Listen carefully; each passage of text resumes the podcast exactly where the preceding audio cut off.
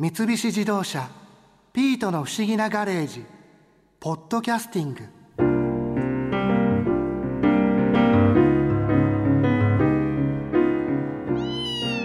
ネズミは害獣。ペットとして可愛がるなんてここ最近の話かと思ってたけど意外とそうじゃなかったんだよな。まさか江戸時代にあんな本が出てるなんてさ。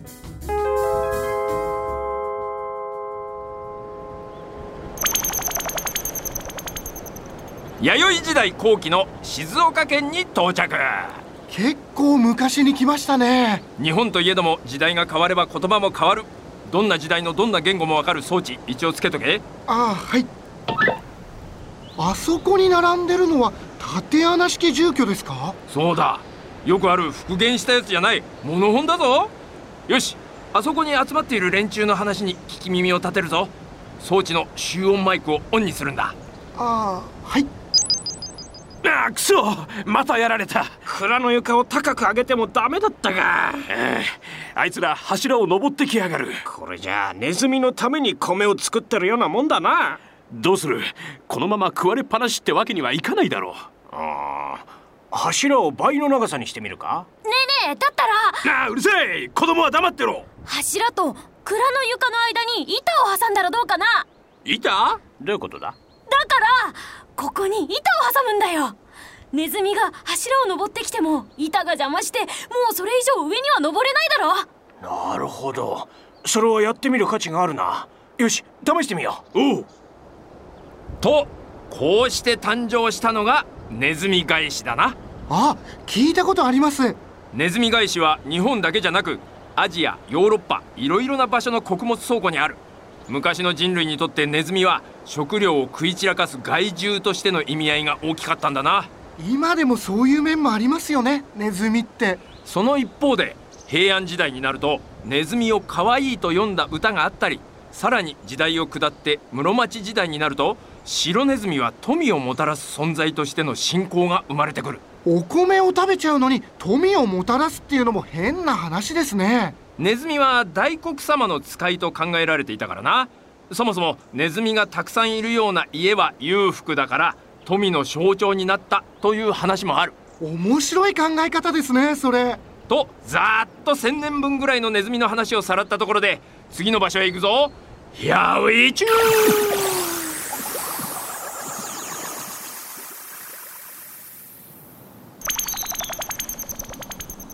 江戸前期元禄年間が終わった頃の江戸現在の日本橋界隈に到着。こんにちは。西村先生こんにちは。お邪魔しますよ。大きな音を出しやがって。手元が狂うじゃねえか。ああこれは失敬。書いてる最中でしたか。新一浮世絵師の西村重永先生だ。ああはじめまして。先生とは気味が悪い。今度は何を企んでるんだ？人聞き悪いこと言わないでくださいよ。この前描いてたネズミの絵完成してたら見せてもらおうと思いましてね見せるだけじゃ金にはならんな。何人も客紹介してきたでしょう。ちょっと待ってな。ネズミの浮世絵ですか？そうだ。どうだい？我ながらいい仕上がりになったと思うが？おおこりゃいい！ネズミと大根？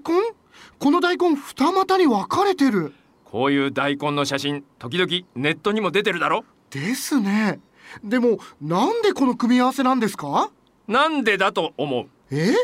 うんネズミと大根ネズミと大根ネズミと大黒ネズネズミと大黒様？えそういうことですか？長々と考えた甲斐があったな。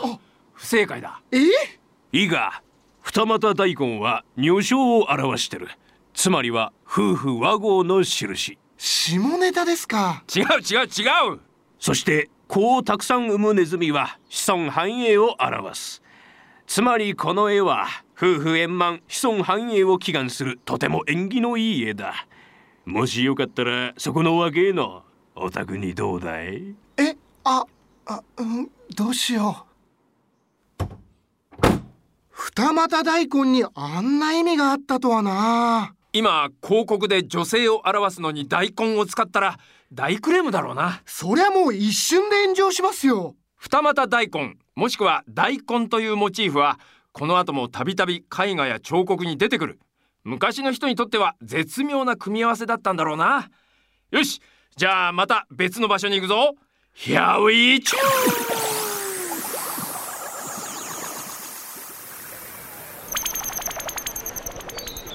18世紀後半の大阪に到着意外と近場に来ましたね。よし今度はここのお棚だ。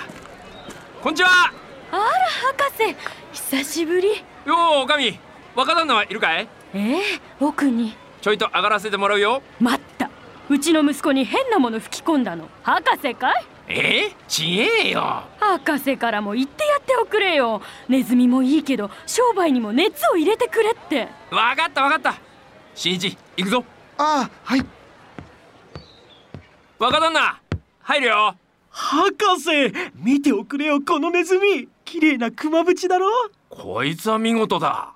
へえ白い体に黒い模様があってなんか牛みたいですね。いやーようやく生まれたよ。え？これってもともとこういう模様のネズミじゃないんですか？違う違う。私が掛け合わせて作ったんだ。この本に載ってるやり方を真似てね。えー、っとこれなんて書いてあるんですか？チンガン育て草。ネズミの飼い方について書かれた本だ。ペット本ですか？この頃大阪ではネズミを飼うのが流行ってな。それでこんな本まで出たんだ。ただみんなと同じネズミを飼っていてもねそこでこれだ。ネズミ種鳥様秘伝。交雑させていろいろな色や模様のネズミを作る方法が書いてあるんだ。なるほど。江戸時代からそんなことやっていたんですね。今度は頭だけが黒い頭縁を作ってみたいよ。博士いいやり方知らないかい？まあまあまあ若旦那あんまり熱中しすぎて母ちゃん心配させるなよ。さてそろそろ現代に戻るとするか。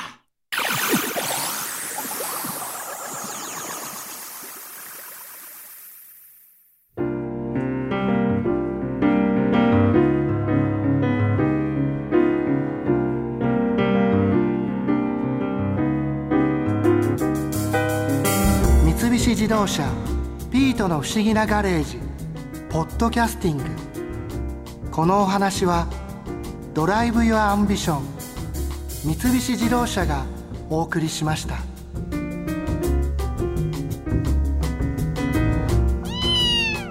ここで耳寄りなお知らせです。